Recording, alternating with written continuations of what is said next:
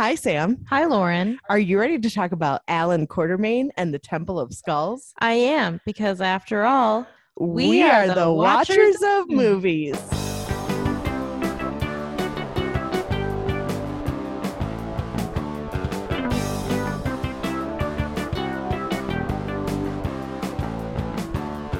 Hello. hello. How are you doing today? I'm good. You're it good? snowed.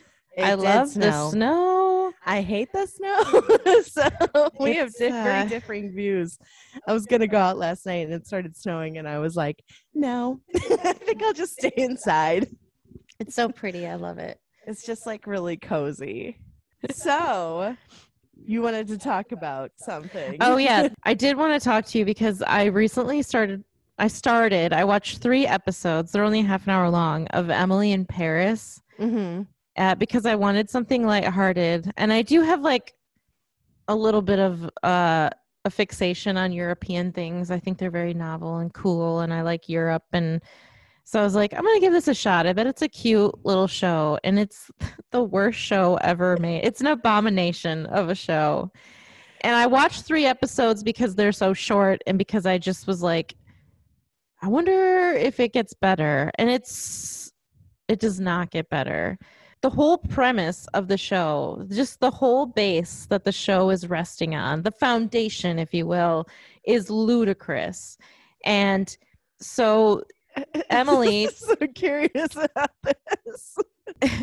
so Emily is played by Lily Collins and she the Lily show starts out and it's in Chicago and they should have called it Emily in Chicago because I was actually like kind of enamored with seeing Chicago just in like stunning HD and and I thought that that was like kind of really novel to see because Chicago is a really cool city but that's only you know like 5 minutes of the the Of show but she's in Chicago and she's some sort of business. I think she works for a marketing firm or something. And Kate Walsh is in it and she plays her coworker who's getting ready to go off to a year in Paris. The company in America that they work for is like partnering with a marketing firm in France for some I think it's cologne or something, some marketing thing. And she's going to go over there and and It's always like fat, like it's always like fashion or Yeah. something, or like yeah.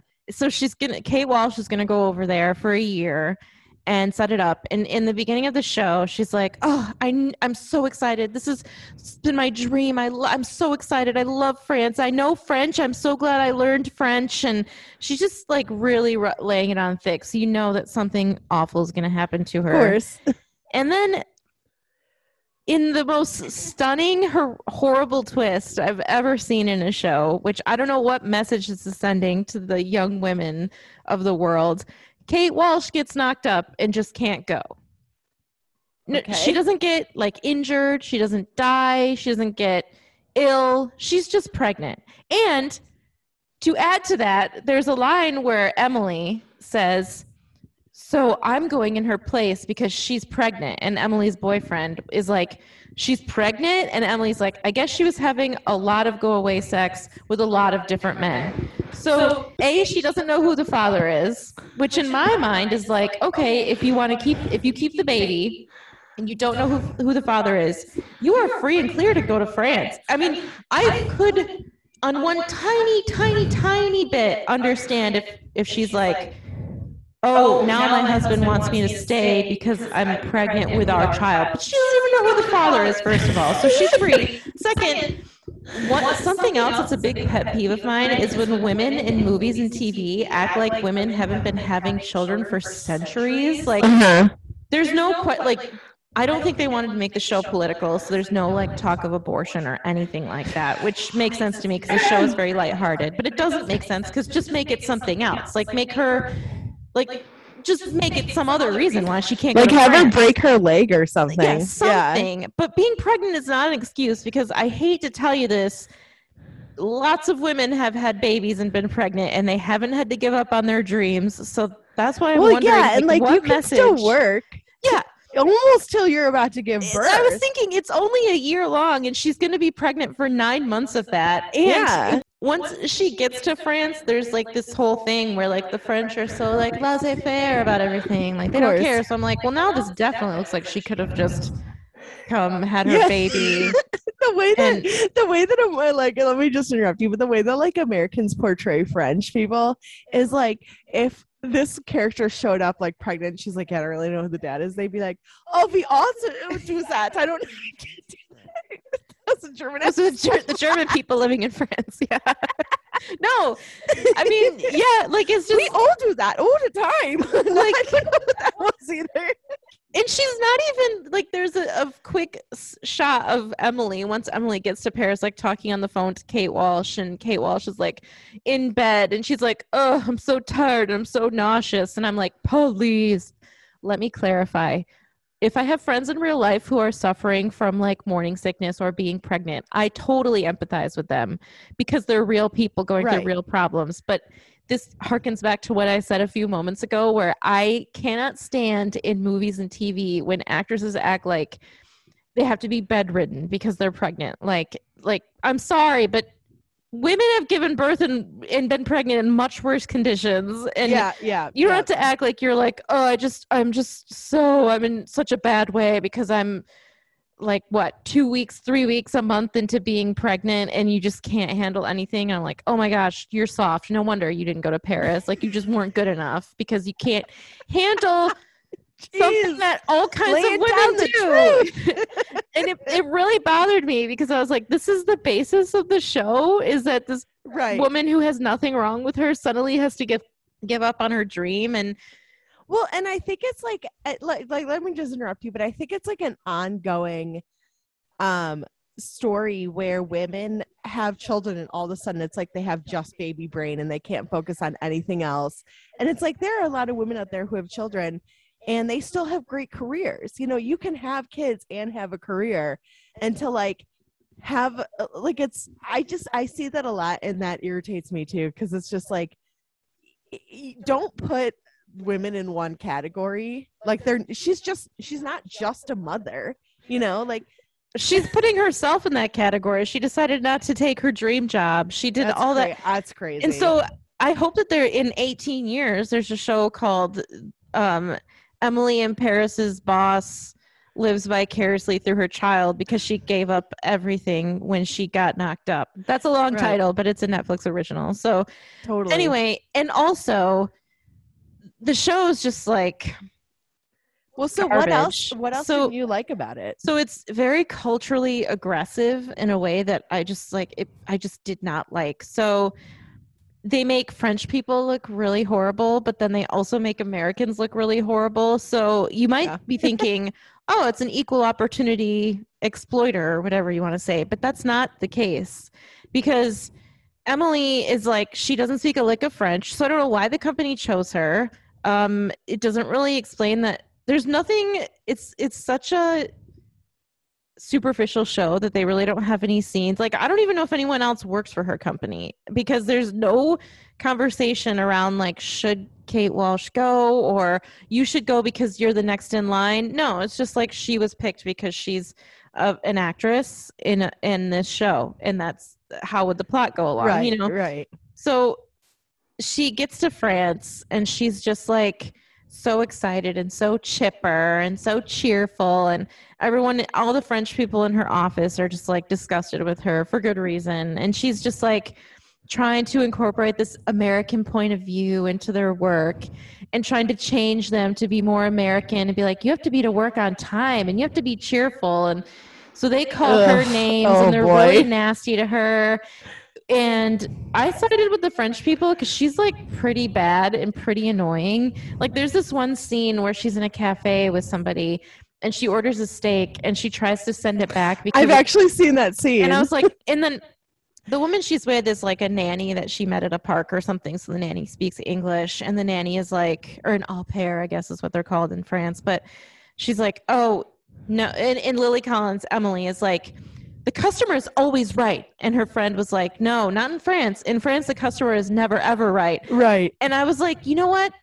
I don't care where I am. If my friend in America was treating a restaurant the way that Emily is treating the French wait staff, I would be horribly embarrassed. Oh yeah it's not like she was like, Can you um please tell your cook to throw this in the oven longer? Because it's not well done. It's rare. And I was like, okay, there's a way, you know, and then and then there's um Dude, wait, can I interrupt you real quick? So one time I was out to dinner with my family and my aunt had uh like waved down one of the waiters and she's like, When you get a chance, I'd like a glass of water. And she said it as if she had told this waiter like six or seven times and the waiter kept forgetting. But it was the first time she had ever like spoken to him about it.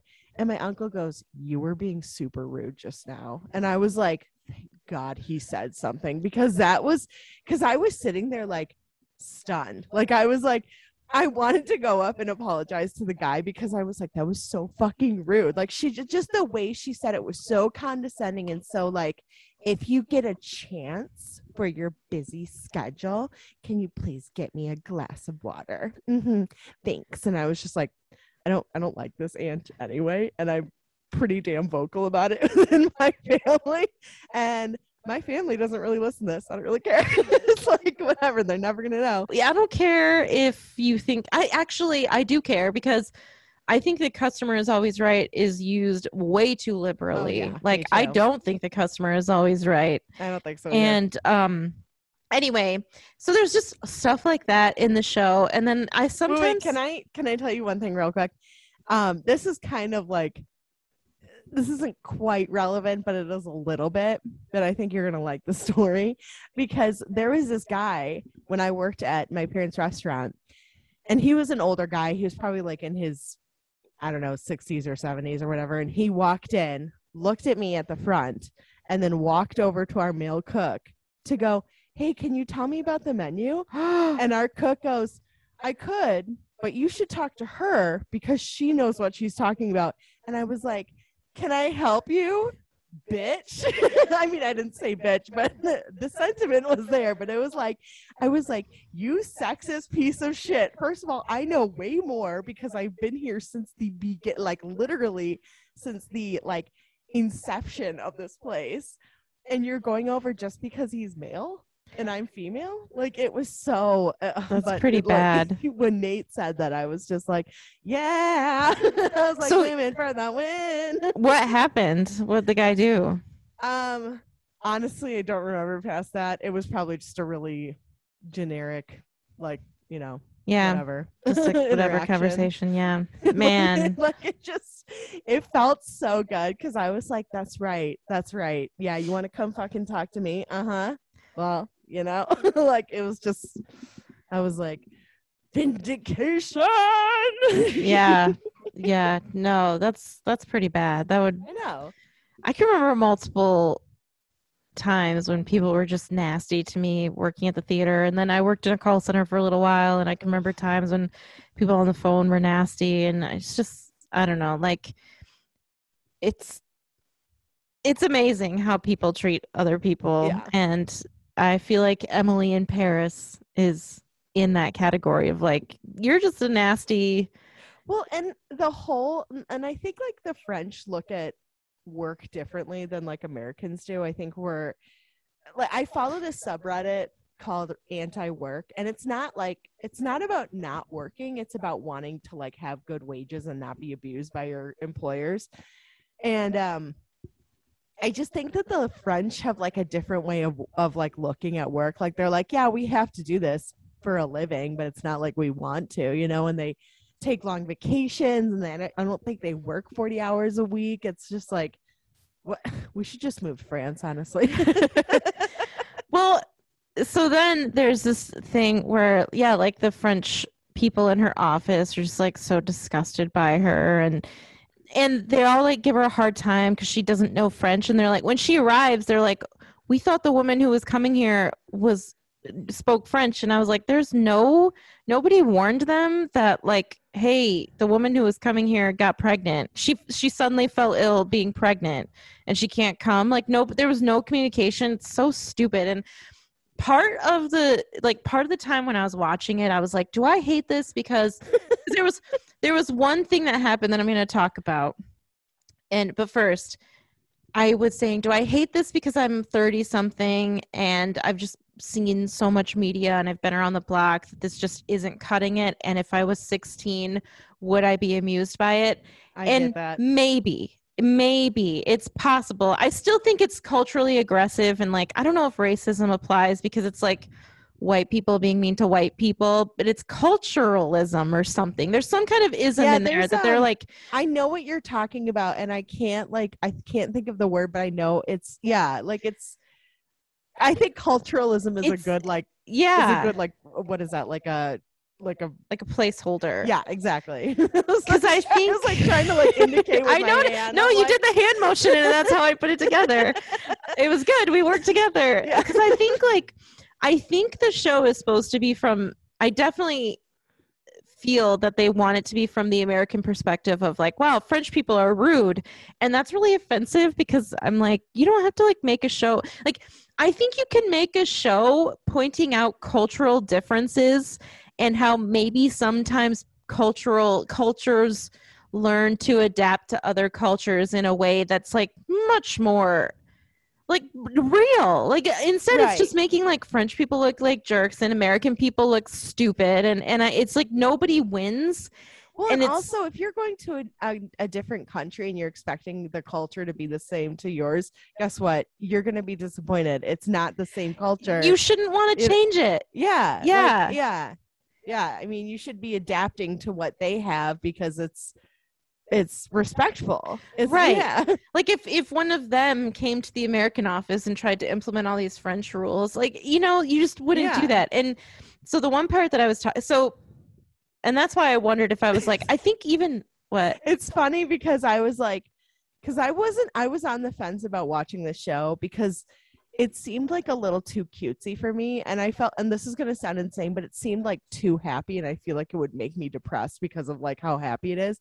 But now I kind of want to watch it. no it's Now I'm so curious. it's like the kissing booth where i don't really know how it got past like i don't know if they had like no checks you know how like ikea like sits on a chair 400 times to make like there were no like there's nobody watched it 400 times to be like maybe we shouldn't make this like right, right. um so this one like part a, like a thing is tested and yeah yeah, okay. um yeah so I just thought that was vague the way you said that. I was like, what? Your chair sit on 400 times? have you ever been to ikea yeah, yeah. they have that machine that like Oh, I didn't know that. Okay, yeah. Yeah, no, I guess anyway, I've all right. only been there once. it doesn't so- matter And then it I was in like Kentucky, I think. So, it's a stupid analogy for a stupid show, but Yeah. I think even when I said 16, that's probably too old. Like maybe if I was like 11 to 13, Oh, Emily wow. in Paris would be like, but there is also like adult themes in it, like Right. mistresses and sex and everything. And so, so this part that I was talking about that I wanted to bring up is this, it's just, it's not even funny. It really bothered me. So Emily left her boyfriend in, in Chicago and he called he like FaceTimed her and they were gonna have like phone sex. And so he's like going away with it. Like he's just almost climaxing basically. Then their connection got lost and she hadn't like climaxed or anything. So she like finds her vibrator and she plugs it in and guess what it does? You're not gonna believe it. You're not gonna believe what happens. what does it do? it turns off all the electricity in the of whole building. Of course it does. And I was so disgusted by that point that It's I was like that. Did you ever see that movie with um? Yep, Ashton Brittany Kutcher Mur- or is it Brittany? and Brittany Murphy. I was gonna. That's what I was. That's why I brought it up because that scene A just it's not funny to me. I can't even remember that movie's called. It's called Just Married, I think. Oh, I. I- Anyway, it I wasn't good. I'm not a big Ashton Kutcher fan in his comedy roles. I don't think he's very funny. it wasn't a good movie, but no, it wasn't. I've seen also there's a movie called Leap Year, and this one doesn't involve a so stupid. yeah this movie doesn't involve a vibrator but she also tries to plug in her phone and like turns off the whole block and it's just like. The trope of americans ruining european electric grid the european electric grid is never funny and it's not funny when it's the third at least the third one you've seen and so that's why i was like maybe if i was 13 i'd be like that's so embarrassing that her vibrator made the lights go off you know right. and then and then also in the movie I like the little dimple you did. her boyfriend. So this is, as I've said multiple times, I love how passionately angry you are about this show. this. This is a year long stint in France at the shows in like the inception of the show is that it's Mm. only supposed to be a year. Right. So she left her boyfriend in Chicago and he's got like these plans to come visit her for a week in Paris and they're getting ready to for him to come visit and then he calls like the day before he's supposed to leave and he starts like he's he's like a total doofus. Like he's like I don't know what I'm gonna do when you're at work all day. And she's like, Well, you're gonna be in Paris. And he's like, Yeah, but what am I gonna do all day when you're at work? So he breaks up with her because he doesn't know what he's gonna do in Paris, France for a week while she's working at the office. The. Louvre. Just go to the Louvre. It will take you a week just to get through it. Yeah, well, yes, that was one of the things I thought of. Another one is like just enjoy being off work for a week with your girlfriend. and you get to go to fucking Paris. Like, how many people? Like, Yeah. not a lot of people get to do that. Right. You know. And just if you're that bored, just go to a cafe at 11 a.m. and do like some day drinking and some croissant eating. And then when your girlfriend comes home, you guys can like do whatever you want. What? Why is? Why am I the one who knows what you can do in France? And it was, and I just don't know, like, what message is this show sending to young women? Like, That's literally what I would do. I would go. I would drink wine all day. I'd eat bread, and then I would go to museums. sometimes yeah well sometimes at work like work here in america in real life people would complain about like i have so much pto that i have to use and i'd be like oh my gosh just have a pajama day why is yeah, I don't understand. why is it hard for people to figure out what to do with their time off I don't like when people, yeah, I don't like. I remember when the whole pandemic happened and people were like, I have so much extra time because I'm not taking time off. I was like, why aren't you? like, why, why wouldn't you? I love taking time off. I don't want to work. like, who wants to actually work? You know, but they're like, it's so weird so much time off and it's going to roll off into the next year. And I was like, take a fucking week off and relax. Like, it's oh, so crazy weird idea. like complain anyway the show is just like One awful thing. yourself to live. You know what I mean? yeah it's Like- just it's an awful show it's an awful message um just everything about it sort of drives me batty and i'm i don't plan on watching any more of it um now I'm really curious. and so anyway i it's that's I- my story i don't recommend emily in paris and i'm actually like sorry i watched it because i keep having like this like i have subtle rants about it throughout the day and i'll be like you're in paris do whatever or you know like no, I get, get it. Um, so- that it's. I thought maybe I would like it because it's Darren Star, isn't it? That produced it or whatever. don't know. You don't know. No. He, I'm, I'm pretty sure it is because he did Sex in the City and he did Younger, and I liked Younger and I liked Sex in the City.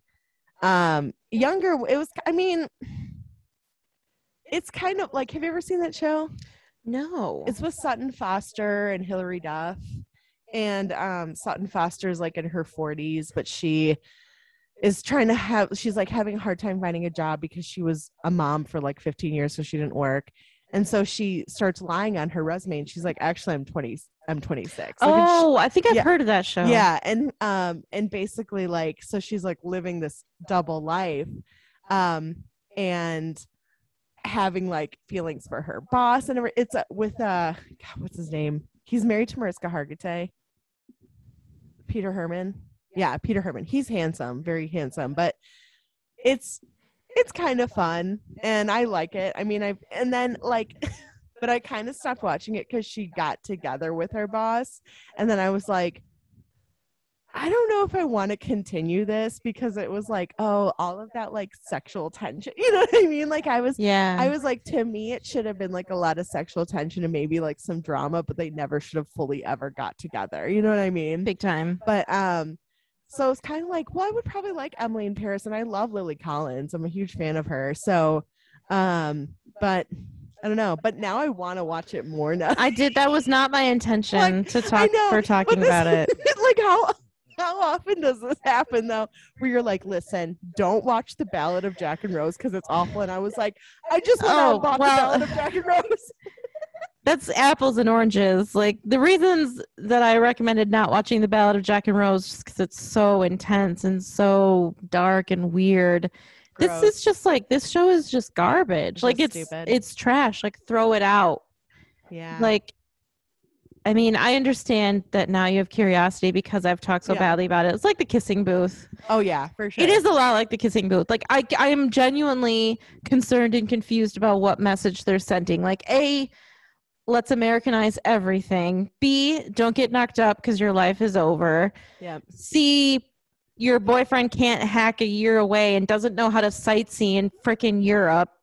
D everybody has mistresses. That's another part of the show. Like uh, this guy who's like he he owns the cologne that or perfume that they're trying to market and he's like he has a mistress his mistress is like the boss in france like her little um, emily's boss is like his mistress and and one of the french people was like everyone in france has a mistress. His wife probably has a boyfriend. And i was like geez this is making french people like it makes american people look bad and it makes french people look bad. And i'm not saying culturally i know that there are differences but it really just makes everyone look bad. It's not flattering for anyone and uh, that really bothered me just like like okay i get it whoever made this hates france I think I'll, probably end up checking it out.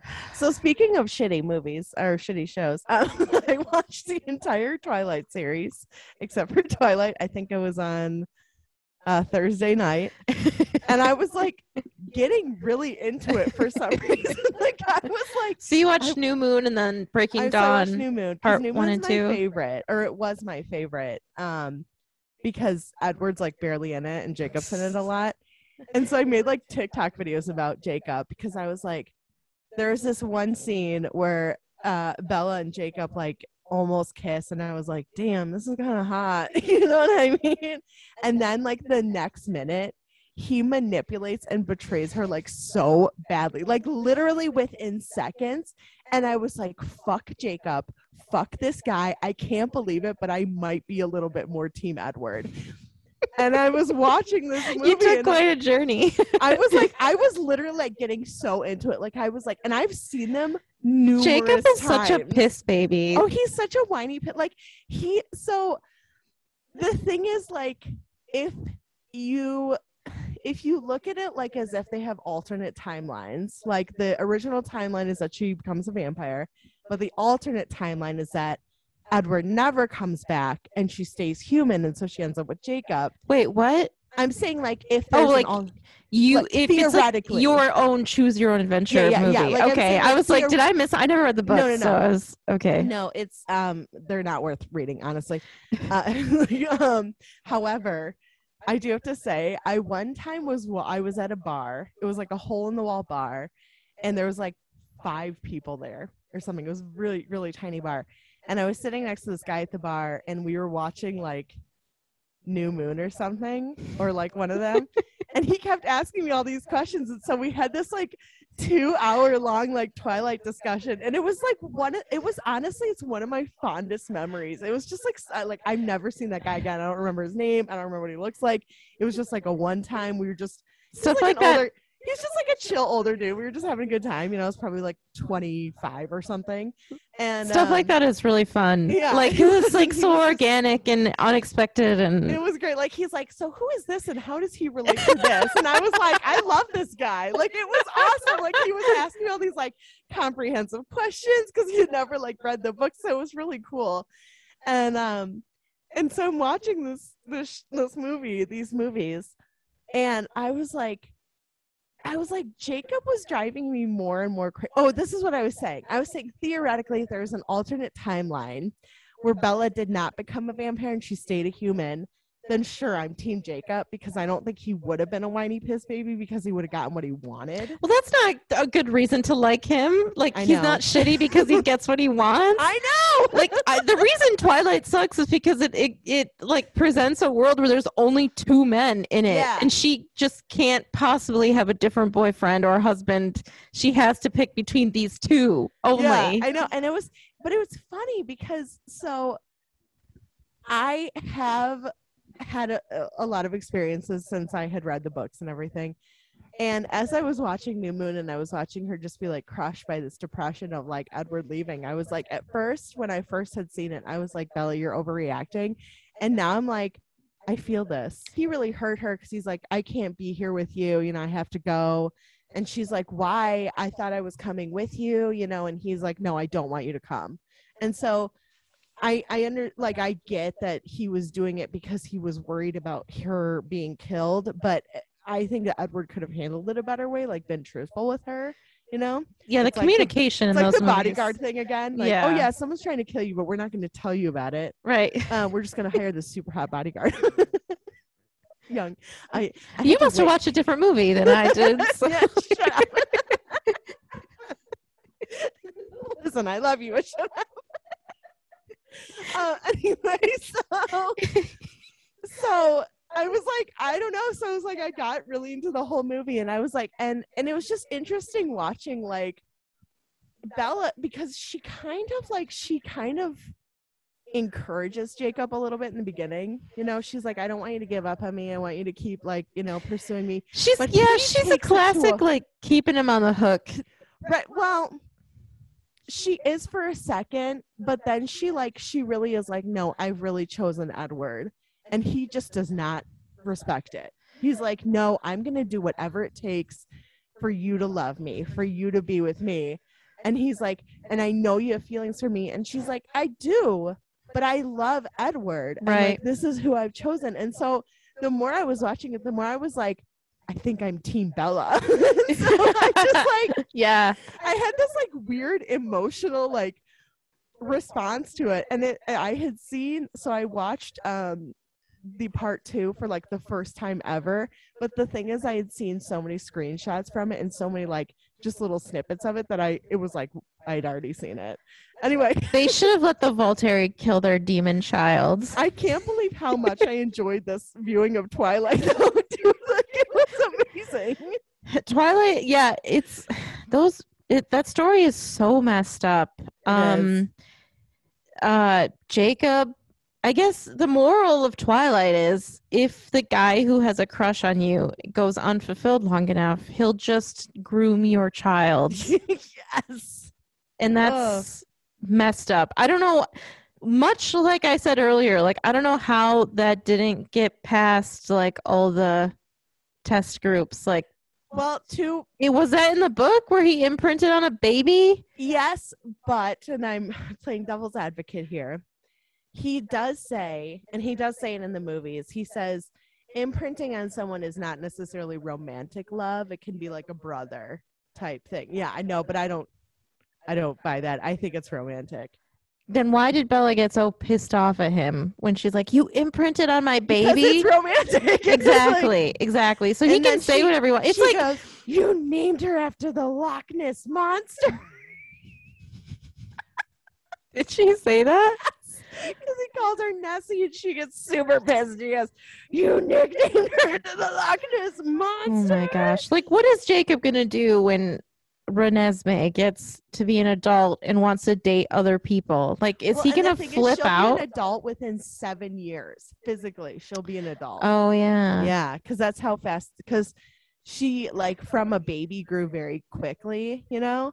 And it was it was funny because I was like, wow, I really like Renesmee's power. She's so cool. Like it was just I had this like weird emotional journey. You were taken on a journey. Yeah, I an did. imaginative journey. It was like, and I've, I mean, I've tried, like, I wouldn't say I have any particularly strong feelings towards Twilight. Like, I think for the most part, it's, it could have been way better written and the characters could have been way better told. Like, like Bella is a pretty two dimensional character. But I also am like a huge fan of Kristen Stewart, so that kind of helps a lot because I like I love her as Bella. I don't care what people say. I think she's great. You know, I'll defend her till the end. you know, Yeah, I I like Kristen Stewart as well. Um, Yeah. I really came around on her with the movie Adventureland, uh, and I I really like her. Um, there's a part in New Moon that drives me nuts because I feel like no absolutely no thought was put into it, and it drives it just it gets on my nerves, and it's when she offers she offers to or uh, the guy at school, the blonde guy, wants to take her out to a movie, oh yeah, uh, And she's like- I can't remember his name. yeah, and she's at that stage in her grief where if she like experiences an adrenaline rush, she sees like a floating head of Edward like reprimanding her, which is, you know, you really miss somebody when you miss them like telling you what to do, I guess. but um, Well, he was He's like, protecting uh, her from uh, uh, danger. you didn't say the magic word. Like um, so she's like, nice Jurassic Park reference. she said, "Yeah, let's go see this movie, this new movie called Face Punch," and that bothers me because it's a movie called Face Punch. and then the guy is such a pansy that he like leaves the movie and throws up. And I think, how gross can a movie called Face Punch actually be for a teenage boy? Well, I think he got. I think he got food poisoning. I thought that he just said that because he was like saving face. Oh man, you could be right. You could be very. I would say, okay, I would sympathize him if he was like, "Oh, m- my mom made shellfish before this, and I, I think I'm gonna shit my pants." But he seemed like he was grossed out by the movie. He- It did, but then he like he like walked by later and he's like, I have to go home. I think I have food poisoning. So Oh, I thought he was just like, uh, "You're too, you're too, uh, you're too wild for me, Bella. I have to make up an excuse so you don't think I'm a pansy." yeah. uh, Well, he wanted her to see a romantic comedy Yeah. with him. He was like, Let's go see this romantic comedy. It's really cute. It was obviously meant to be a date, you know. And she's Oh, like, yeah. I'm just gonna bring a third wheel and we could go see something that's totally not romantic at all. But that's like. I would also do that, not like the third wheel thing, but I would also be like, ew, I don't want to go see a romantic comedy. I'd rather see an action film, you know? Well, it depends on the movie. Like, I like romantic comedies, and but I, It- I feel like it's a I would have to be really like wanting to see it, you know?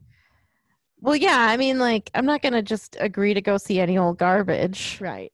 Rumor has it. You're gonna No, I'm uh, like, I just, I don't know. someone know. brought me to rumor has it, I'd be like, What are you thinking?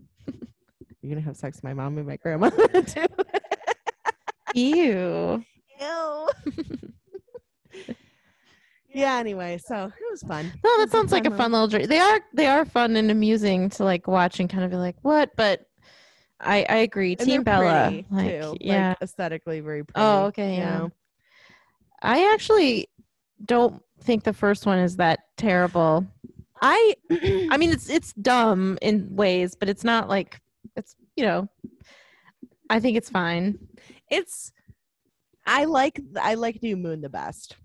Like that's it- no matter what that that always seems to be my favorite.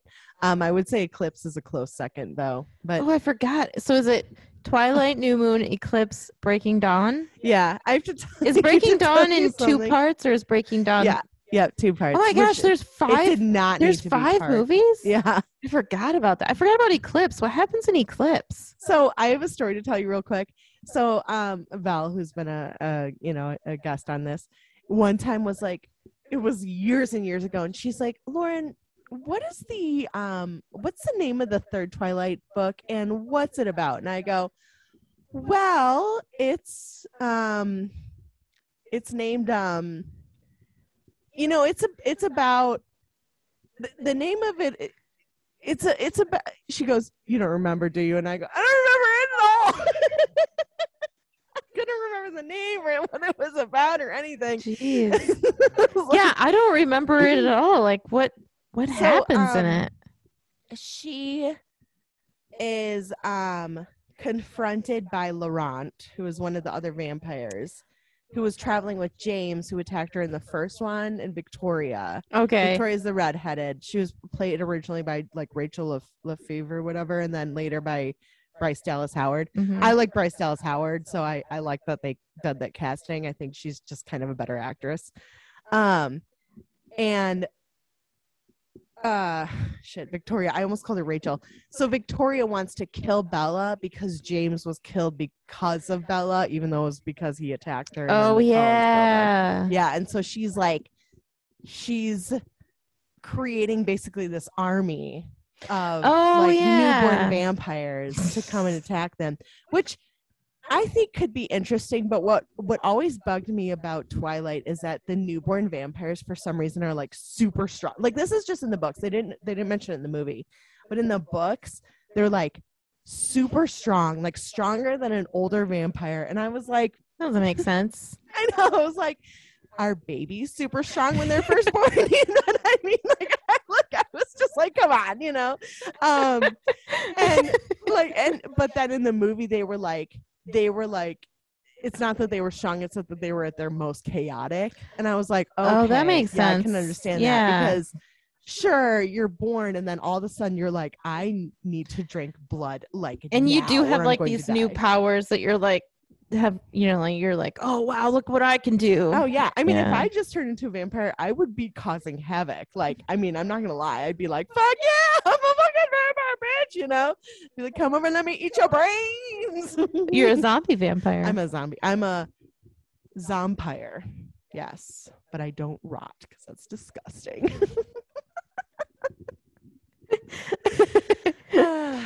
anyway, so yeah, it was fun. what's the one where edward edward goes to italy and like takes his shirt That's off in public moon. and i'm like oh edward what are you doing like That's new. have you ever seen a scrawny man looking sad take his shirt Actually, it was really funny because the entire time I was like, "Why does Edward look like a like Victorian teenage boy?" yeah he looks like he of, has like, tuberculosis yeah he's like have you ever seen a body with no muscle mass well let me show it to you one percent fat.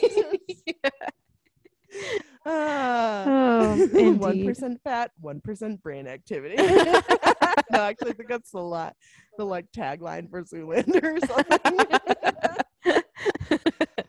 uh, so yeah, it was fun. I'm glad I watched them. I had a good time. That's you know? cool. yeah. Are you ready to talk about the movie? I guess. okay. So, Allan Quatermain and the Temple of Skulls is about a woman who approaches this guy, Allan Quatermain, because her brother's gone missing. and she's also with a companion, and we never really know what their relationship is. I thought they're both brother. It's no, it's a brother sister. Uh, no, he they're not related though. They have different last names. Why did the brother? I thought they were. I thought that the it's brother sister, and they're looking for their brother. I don't think so. They have like different last names. Do they? Yeah. Hers is like Haresford and his his is something else. Oh, Well, we'll talk about it later. I'm just gonna start over again. no, keep going. okay. So anyway, so they hire this guy and he takes them on this this journey to try and find their brother and, and on as they're going, this other dude is chasing them and that's basically this and then they find the brother. It's that's basically it's not very like comprehensive or anything like that. Yeah, they're they have like a treasure map that ends up being pointless. Yeah, yeah. No, it's yeah. Um so I think I already know the answer. but what did you think of this movie? She's silent. I have no words. I don't understand this movie. I actually like I I my opinion of it is I I did not care for it one single bit. I didn't understand why it was made because I well I was anticipating it being like a spoof movie and being funny like a spoof of Indiana Jones, but it wasn't funny, so it But it's wasn't actually Indiana Jones is based after Allan Quatermain because the original book was written in the late 1800s. Yeah, I thought that the movie was going to be a spoof of the Indiana Jones oh, oh, I got you. I got you. I did see that Indiana Jones was ba- like inspired by Allan Quatermain. Yeah. But I don't know what like instead it was just like so serious. Like the whole movie was like Yeah. serious. There wasn't like comedy bits, there wasn't anything it was just it was like a student film. That's what it felt like to me. Right, And I interacted with Ken. So Ken uh, suggested this. Listener Ken Yes. suggested this. And if you have been listening for any amount of time, you know that listener Ken also suggested Holy Motors. so Ken, listen, are- I got some stuff to say about this movie. we are two for two. Um, so Lauren posted on the Facebook that it was our new movie, and Ken's response was, "I'm sorry," laughing face. So that was a good sign. And while I was watching the movie, uh, while I was watching the movie, I kept losing interest in the movie and starting to do other things like play on my phone. And then I'd be like, oh my gosh, I have to pay attention to this movie because this is for the mm-hmm. podcast. So then I'd pay attention to the movie. And I watched it with Mike and we watched it on Amazon and, and it's free with commercials on Amazon. So on the commercial break, like he had to go up to his kitchen for something. So I went with him And while I was up there, I was like, "Oh, I bet the movie has started by now, so I have to go back down." And it had only started for like just a couple seconds, and I said to him, "I actually have to go back downstairs because I have to actually watch this movie." you know, so I got down there. I didn't miss anything, unfortunately. Um, but You'd have to rewind it anyway, right? yeah, while I was watching the movie, I got on Facebook and I commented to Ken's, I'm sorry. And I said, Ken, how did you ever see this and why did you suggest it? And he said, How? Oh, that's a long tale for a cold and stormy night. Why? Because it was such an awful movie. So bad. Like just some of the worst acting and writing ever. Sorry, I have this need to inflict my awful choices on others. Misery loves company and all that smiley face. Later on, he says, oh. like it's perfect for MST3K slash RiffTrax, but it's also kind of so bad that that wouldn't Yeah. even save it. And I agree, it it's so bad that that wouldn't even save it. I don't even know. I don't know what like what was the filmmaker's point of view? Why did they make the movie? There's no comedy. It's not really that good. Alan Corcoran. It's not good at all. a hair a tor- horrible haircut, a hair. Oh my god Oh my god, it was a terrible a haircut. terrible haircut with like the flattest like weird bangs. I don't understand why he didn't just brush it back from his head. Like it kept bothering me. I was like, just push it back. yeah, Just- it's you- like they Like I was like, you look sexy with your hair pushed back. yeah, exactly. so oh, I didn't like it. How did you feel about it? So I thought it was hilarious. I like legitimately, like not hilarious intentionally. I thought it was unintentionally hilarious. You did say that to me, but I am not kidding. I was walking around my apartment just randomly bursting out laughing. Like I thought it was so fucking stupid and so fucking funny. Like because of how bad it was. I literally like there's just certain parts like I will get one one of the biggest parts that made me laugh. I'll get into later. it's just like I stop laughing, and I'm still laughing about this movie. I thought it was hilarious. Like I was like, this is the like this is the funniest non-funny movie I've ever seen. It was it was just so dumb. like, like so first of all, the first thing I noticed was the director, the editor, and the cinematographer were all the same person. It was all Mark Atkins. that's I why was- I thought it was a student film. and I was like, immediately, I was like, oh, okay. I was like, mm. secondly, I was like, I was like, okay, so this guy that plays Allan Quatermain is like a poor man's Gary Oldman, and he's got like none of the charisma or charm of like Gary Oldman, though. You know what I mean? And like, like, oh my gosh, this is.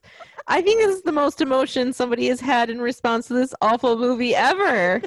it just it, it, it's there's just so many things like lady like late what was her name Lady Mary? Anna. lady anna wow okay um like lady anna and henry i had no idea what their relationship Henry was, Henry was poor man's Michael Fassbender. Did you think that? i thought he looked kind of like just a generic like um he looked actually really familiar but when i looked him up i couldn't find anything but i started like i started thinking it was even more funny that he was in this movie because he's in a lot of those like straight to dvd like like serial killer like films where they're like trying to capture the serial killer but like you can tell that it's not good because first of all the font is always like really bad on those like straight, you know what i like mean like where papyrus. yeah, they're like, yeah, papyrus, avatar. um, and um, so I was like reading through, and there was like he was like in a BTK one and one about like Ted Bundy and all this stuff, and I was like, this guy's like a B actor at best. Like if he, Oh, a B actor is being generous. I think it is too. Actually, as soon as I said it, I was A like, D- I don't Maybe a D actor. yeah. D as But in dog. I can kind of see what you mean. He's like a skinny Michael Fassbender, like a poor man's Michael. he had a similar like mouth setup, yeah, yeah. and a close cut hairdo, and like to me he just looked like a generic white guy that's like the he's he looks like he looks like the fiance of like every like Hallmark movie heroine yes, yes, that gets yes. dumped for the hotter like cowboy or whatever. or in some movies he probably plays the hotter cowboy. Or- oh, it's intercha- yeah. they're interchangeable, but Oh, yeah, they totally are. They yeah, totally are. you're right. Yeah, like he's like the whiny, like, oh, I have to work or whatever, and she's like, well, I'm just gonna go enjoy my Christmas in the country, and then she falls in love with a hot cowboy because she realizes that it's not about being in the city where the the whatever. Anyway, No, keep going. That sounds like a better movie. thank you. Yeah, and so I, with the first thing that I noticed, uh, just the, not including the terrible non-existent dialogue of those like first characters that were the like two like prospectors or whatever they were. they're like just wandering around and i was like okay who are they you know like the end i was like fine The beginning is totally pointless to the rest. It just Oh, gives yeah. a backstory to how the map got ripped in half, like th- which we don't even need to know. no no you don't and the, also the map like what sorry this movie just made me laugh so much I was not expecting this um, reaction from you, so this is amusing. I'm not kidding. I thought this movie was hilarious. Like I like was laughing the entire movie. These two prospectors are like walking around or like riding around on their horses and they're just kind of like like the whole scene is like them narrow like narrowing their eyes and like looking from side to side. Like that's literally like the entire scene. And what cracked me up is the map was like give me a piece of paper. No, no, it can just be from the printer. What I want you to do is crumple it up a bunch of times, and then I want you to write on it, like with a calligraphy pen. And they're like, they're like, what language is close to Spanish? Portuguese. Perfect. it's just like I don't know. It just it was. I it just- also thought it was interesting that the skeleton that was holding the map was a skeleton, but so presumably the person had been there long enough to turn into a skeleton, but the map was in pristine Yes! condition. And I, that's the thing exactly what I said out loud. I was like, right, but the map is totally the- untouched. well, and the implement that stabbed him and killed him was still standing up on edge. So it's it was that lodged. Like I guess I guess if the guy was laying on the ground when he was stabbed, but if he was standing up and like harpooned, it would not have lodged. So it just stayed standing for what months and months. And yeah, yeah, well, like, and after he's out, like he's skeletonized. you it's just still standing. Yeah, it's in his rib cage, but it's still standing. I don't know. so we're introduced to Anna and Henry, two people who we have no idea their connection, no idea their relationship, and you know what? We never find it out ever. I like the entire movie. I was like, are are they engaged? Are they dating? Like I'm like, I think it's weird that it's it's so it's like approximately 1880s to like 1920s because I looked it up because I was curious as to when it like took place. Oh, really? I thought that they were trying to trick us with like because he was wearing like name brand button downs and cargo I have a lot. I have a lot to say about it was that, supposed actually. to be in the 1800s. It's like it. Ri- so originally, the book was written in like the 1880s or like late 1800s, but I guess that they kind of like at first it was 1880s, and then they're like later the books were like in the 1920s. So it's kind of like what is that anachronistic? Anachronistic? Anachronistic? You know, where it's where it's. I'm not really sure when it was supposed to take place, but yeah, it was. It's supposed to be like early 1900s, late 1800s. So, oh, yeah. wow. Yeah. It looked very modern. I have a lot to say about that. so I have so many notes. I'm not fucking kidding. Like so many notes. So I'm you know what? I'm just gonna talk about it since we're talking about it I now. think you should just just So- let it go. Stream of consciousness. You have more to say than I have to say. Oh girl, I got So, a lot to say. Yeah. Um, I'm going to let you take the reins on this one. All right, cool. Okay. So my first thought was That was me snoring. okay, go ahead. First thought. So we're introduced to um Alan Quartermain's uh like maid or in-house living person, whatever, Umbopa. First thought was, hey Umbapa, um 2001 Hilary Duff called. She's going to the Kids Choice Awards this afternoon and she needs her outfit back.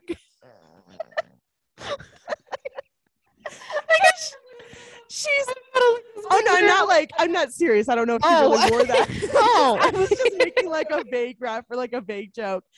But I got very excited. outfit, like, okay, first of all, I've worn that fucking shirt. Not exactly that shirt, but I've worn a shirt that looks just like that. This woman's wearing jeans. She's wearing the most like contemporary looking outfit ever, but this movie takes place in the 1900s, like the early 1900s. I was like, why is she wearing clothes that are from 80 years in the future? this makes this makes like so much more sense now because I thought it was a modern day movie because their wardrobe was modern. no, it's not. It's just I mean, it doesn't make the movie better. It it just is. But I still that that kind of makes sense because such weird like his son was at dragon school. Why was his Why- I son missed that one. he had a letter from the boarding school or the school his son was at and it was called like Dragon School. And is Allan Quatermain's whole motivation in the movie just paying for his son's tuition? Like I don't even know. the letter for the son school came up multiple times and it was like you owe seven thousand pounds for tuition and then How did I totally miss that? You were too busy laughing i guess and so it's like so his motivation i guess for even helping lady anna and sir henry was just getting money so he could pay for his son's continued education at dragon school Dragon School. And what is Dragon to- School? um, you obviously learn to tame and ride dragons. that would have been much more interesting um, so, so first of all, yeah, and Henry, like Henry's outfit was like some button down. eddie bauer shirt It was, I mean, yeah, like I literally, I was watching this movie and I was like, that's, I've seen Chandler Bing wear that in an episode of Friends, like in the, or like in the like late 90s. yeah And it had a tag on it and everything like Oh, on the I mean, pocket It was, it was terrible. It's like Yeah. someone was like, it's like the director, Mark Atkins. I'm calling you out, Mark Atkins. He was like, listen, here's 20 bucks. Go to Salvation Army, go to Goodwill, and just get stuff that looks vaguely like it's from the 1920s. and they were drinking they were drinking beer from bottles with labels on them and Yeah, stuff it which was it was very weird that did it, not seem like an No. 1800s 1900s it was very lazily done in Yeah. that aspect and that it like actually i would say that took me out of the movie more than anything else did the fact that they were so they had such modern clothes on isn't that funny like of I- all the things that is that all the is funny that that is like i couldn't stop you. focusing on Mbapa's outfit like i was like I was like, "What are you wearing? What are you? What are you wearing?" I was like, "This is from. I wore this to high school. like, was, what are you wearing?" It just it drove me nuts, and so, um, and I also thought that it was hilarious that the gunshots sounded like puffs of air.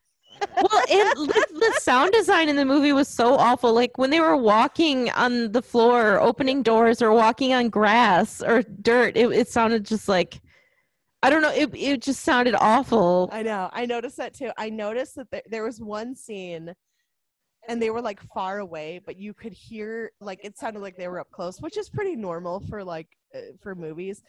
But you could also hear every single move that their feet made in this fucking grass. And I was like I was like, does someone not know how like to work different I mean it was just like why are your feet mic'd Well, like they don't have to mic the feet well, and also you also you don't mic the person while they're walking far away you have them talk and then you do a fucking voiceover like it's so Yeah. i mean duh like Yeah. on it's like it's like you don't it's like you don't go to like a you know film in like a nightclub and have everyone screaming at each other. No you have it so like in uh there was an episode oh i never watched the show but uh i remember seeing a behind the scenes thing for um God, what was that show? Um it was like the male version of the l word.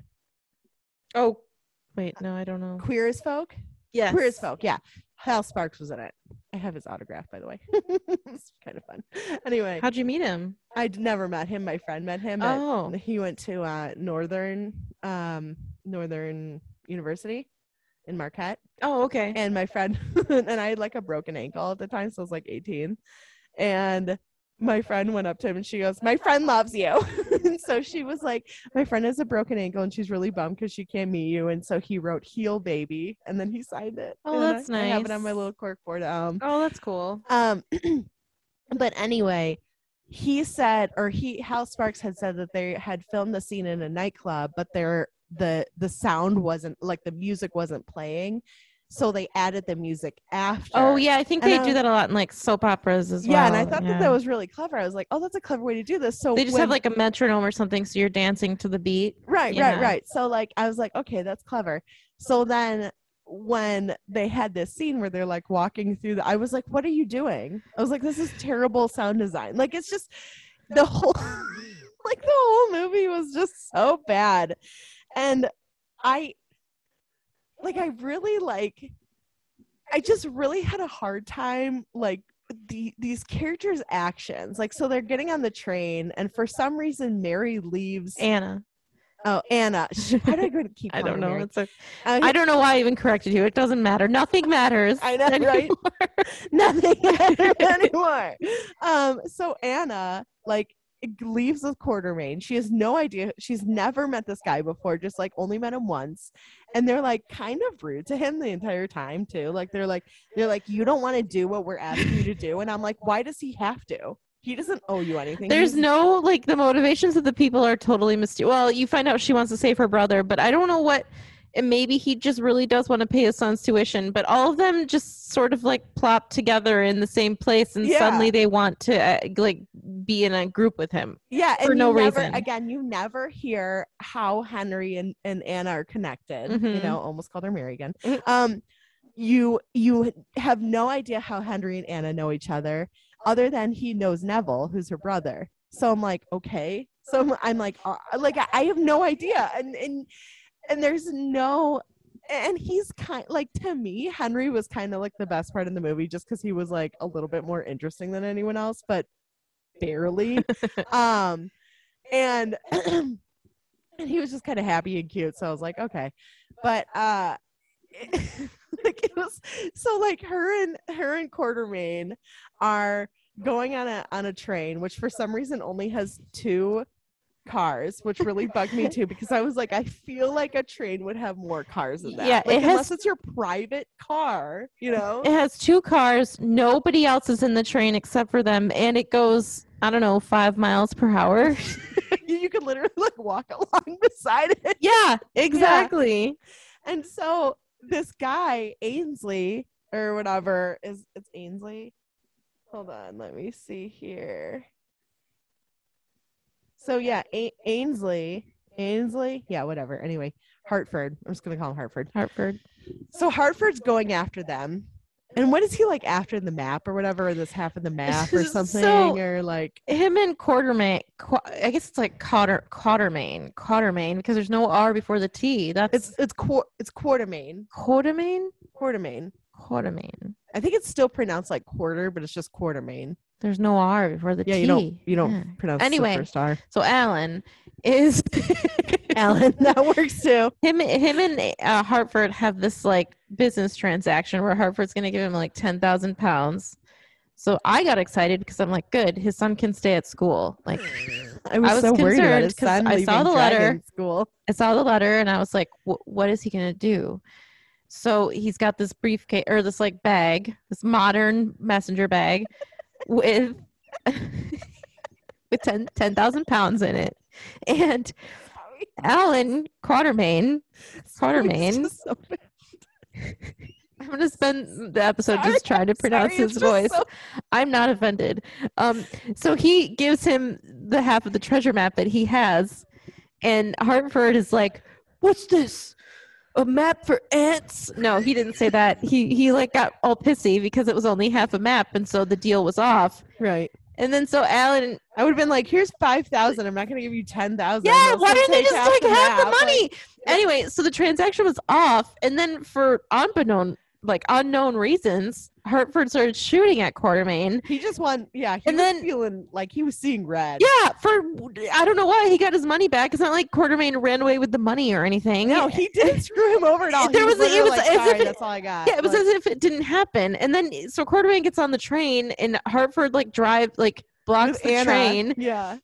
And then Hartford is like shooting he shoots the conductor and he like just trying to kill them and I'm like, why is he so mad? Like what there's no reason for it. Like like he he didn't want the half of the map and then he decided he did, but instead of like offering another deal, he just tries to kill him. And then Well, and then he he never like really did he ever even get on the train or was he just on a horse? Because I He was on he he was on a in a car, oh in a, a, car, truck. that's He was in a truck, right. a modern looking truck. So maybe it was like the 1920s, but and then there's this scene where But you get a wide one look modern, you know, like you get a yeah you get a wide like establishing shot of the train and it's it's train it's a train that's going across like a very flat area. Uh and so lady anna and quatermain jump off the train on the opposite side of the tracks from where the truck is and they just get up and start walking and i was like well surely Hartford isn't that much of an idiot. Like he would see them.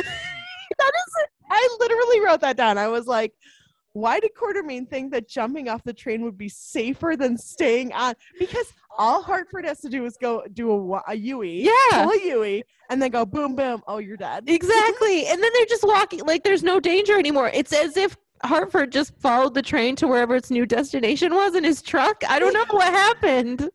I know. There was the biggest issue I had with this movie is that it was written as if there is a wealth of knowledge that the viewer and audience are supposed to be aware of, but we have absolutely no knowledge of. They're Yeah. just assuming that we know. And it was so there's like like stuff like that where he just disappears and I was like, where did he go and you're suddenly not in danger? And I was like, why would you jump off the train? I'm like, your soft human bodies are not gonna stop bullets, but that metal might. You know what I mean? Just like, speed the train up. Yeah. like it's I don't know.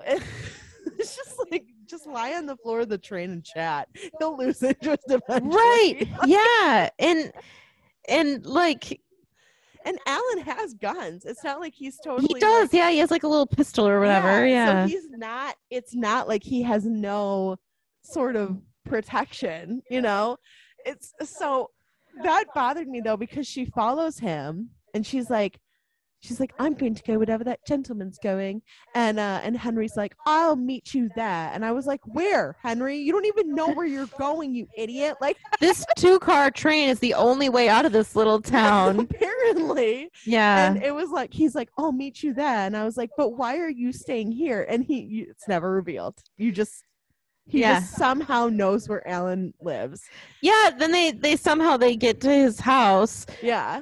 And Lady Anna decides to take a bath. And so there's this ridiculous scene where I think we're supposed to be titillated that she's like naked in the bathwater. right And she's like, and there's people shooting in the windows, and she's like, throw me a towel. And he throws her like a tiny washcloth.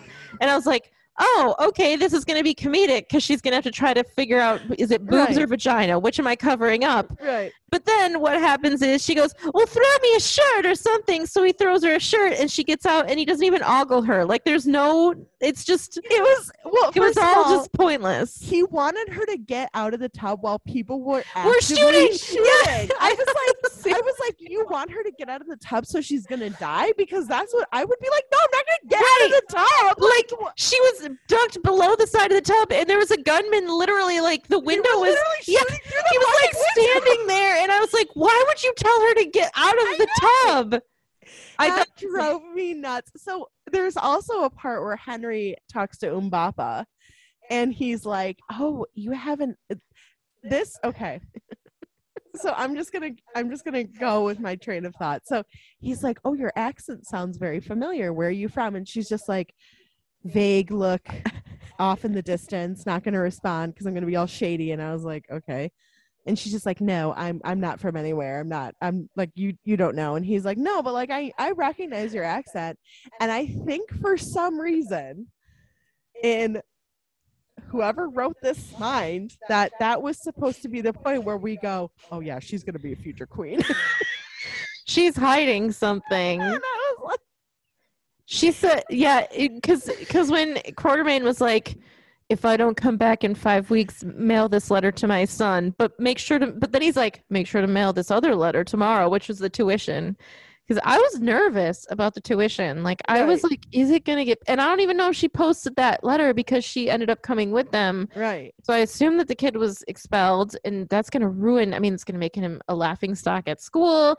I He's know. not going to, he's to fall behind in his studies. I we care deeply about And this child. I just need to know. I need to make sure that he's okay and Right. that the tuition was paid. And Umbopa, I don't care if The she's queen is- of the world. She was still employed by him at she that has an time. obligation. She didn't mail the letter with the tuition in it. And I don't care if you're being shot at. This is a child's education. You know what they do when you don't pay your tuition? They feed you to the dragons. They feed you to the dragons. yeah, And- they burn you to a crisp, The dragons. and then they yeah. eat you. Yep. that's Mhm. exactly what happens. So I hope he's happy. I hope she's happy. yep, but- being all the queen or whatever.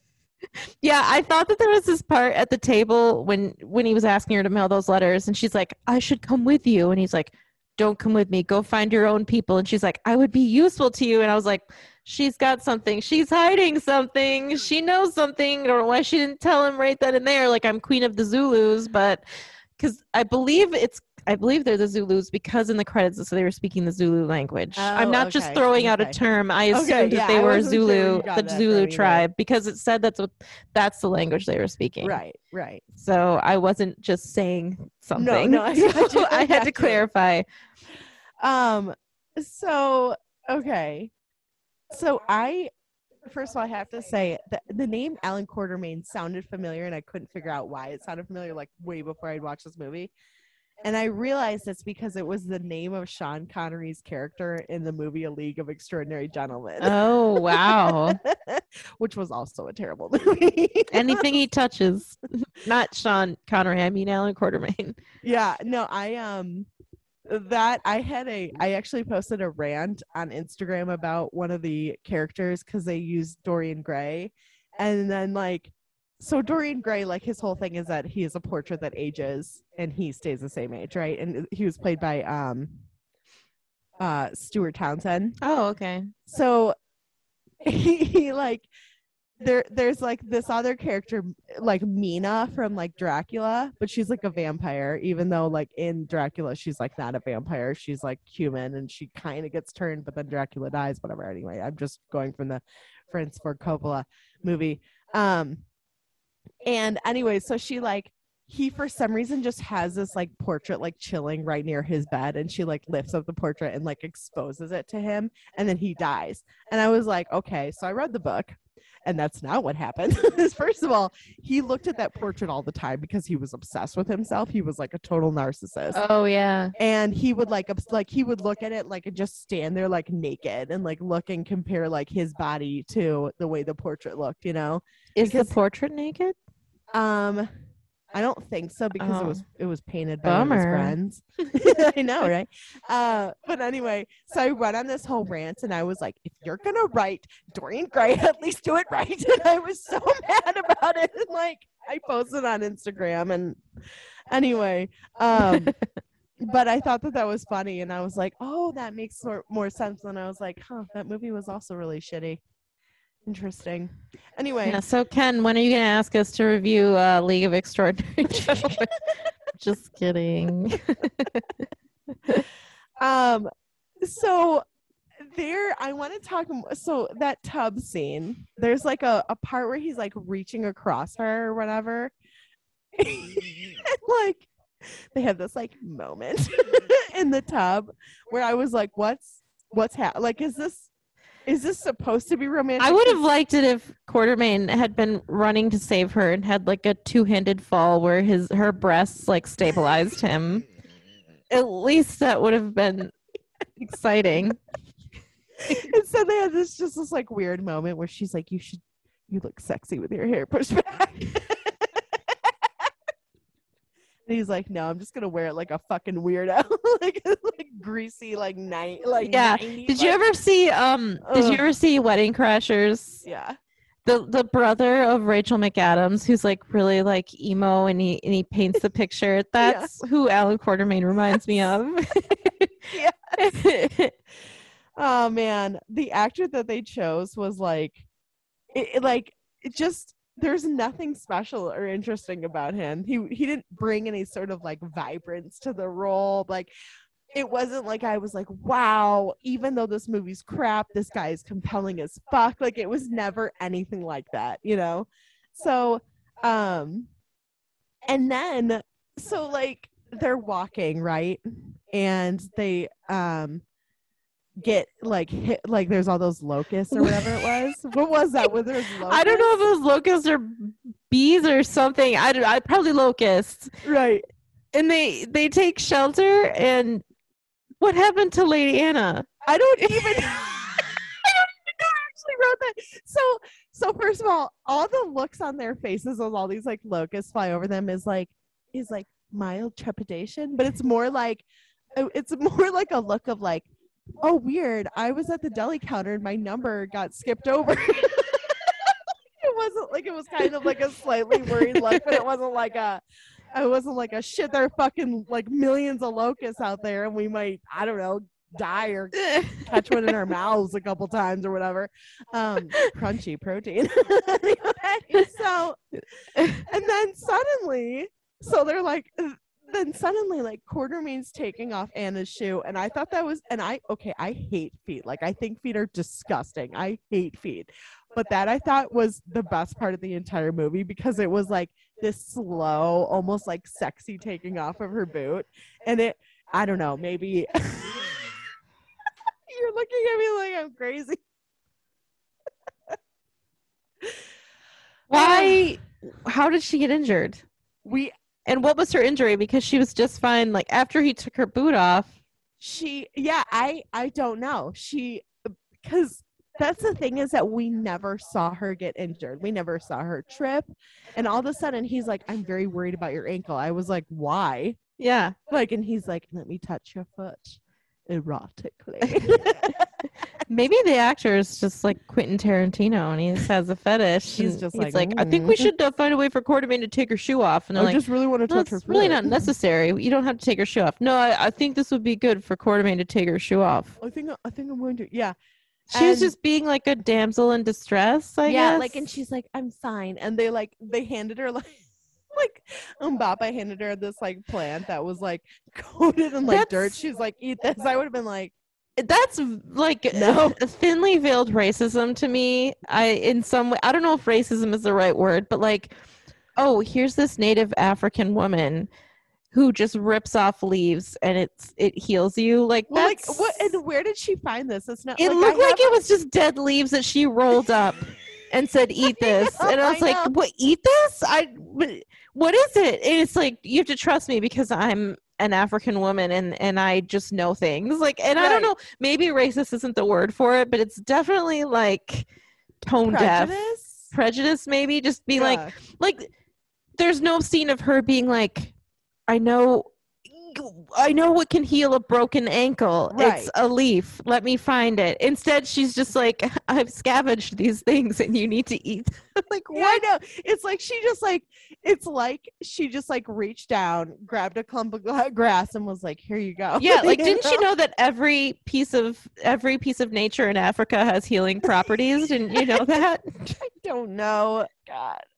So then, so they they get kidnapped by the tribe, which is very weird to me because it seems like Allan can speak their language, but for some reason.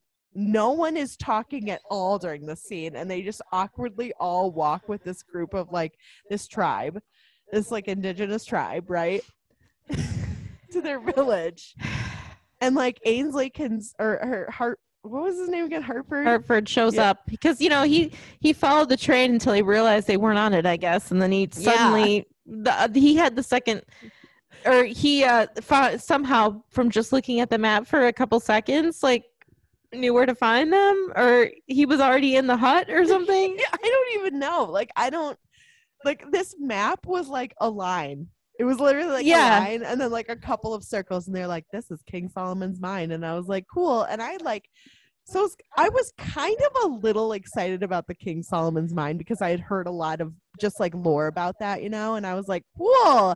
I love this shit, you know? Well, it But- would have been more interesting if they had given like much more information about it and like Right. history and and filled out the the story. I mean, yeah, like anything, really, any anything.